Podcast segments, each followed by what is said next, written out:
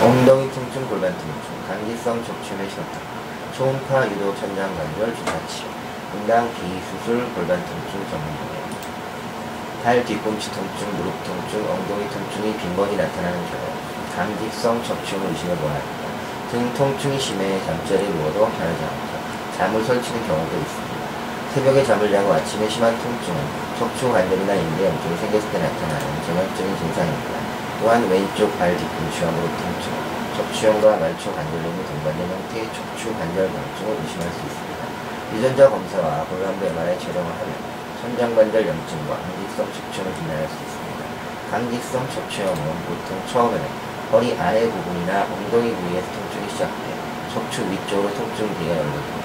처음에는 새벽과 아침에 일어날 때만 지와 같은데 단기성 척추염이 오래 진행되면 오후가 되면서도 척추의 통증이 심해집니다.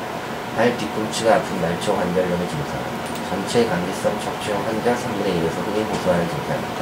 보통 임상적으로 적어도 3개월 이상 요배 고통이 시작되고 운동을 할 때 요통이 호전되지만 휴식으로는 호전되지 않을 때 척추의 전후불 척방 이동이 제한되었을 때 흉곽 확장이 정상에 비해 감소되었을 때 감기성 척추염을 의심할 수 있습니다.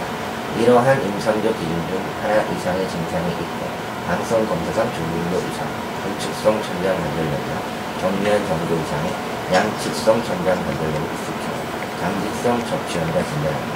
감사합니다.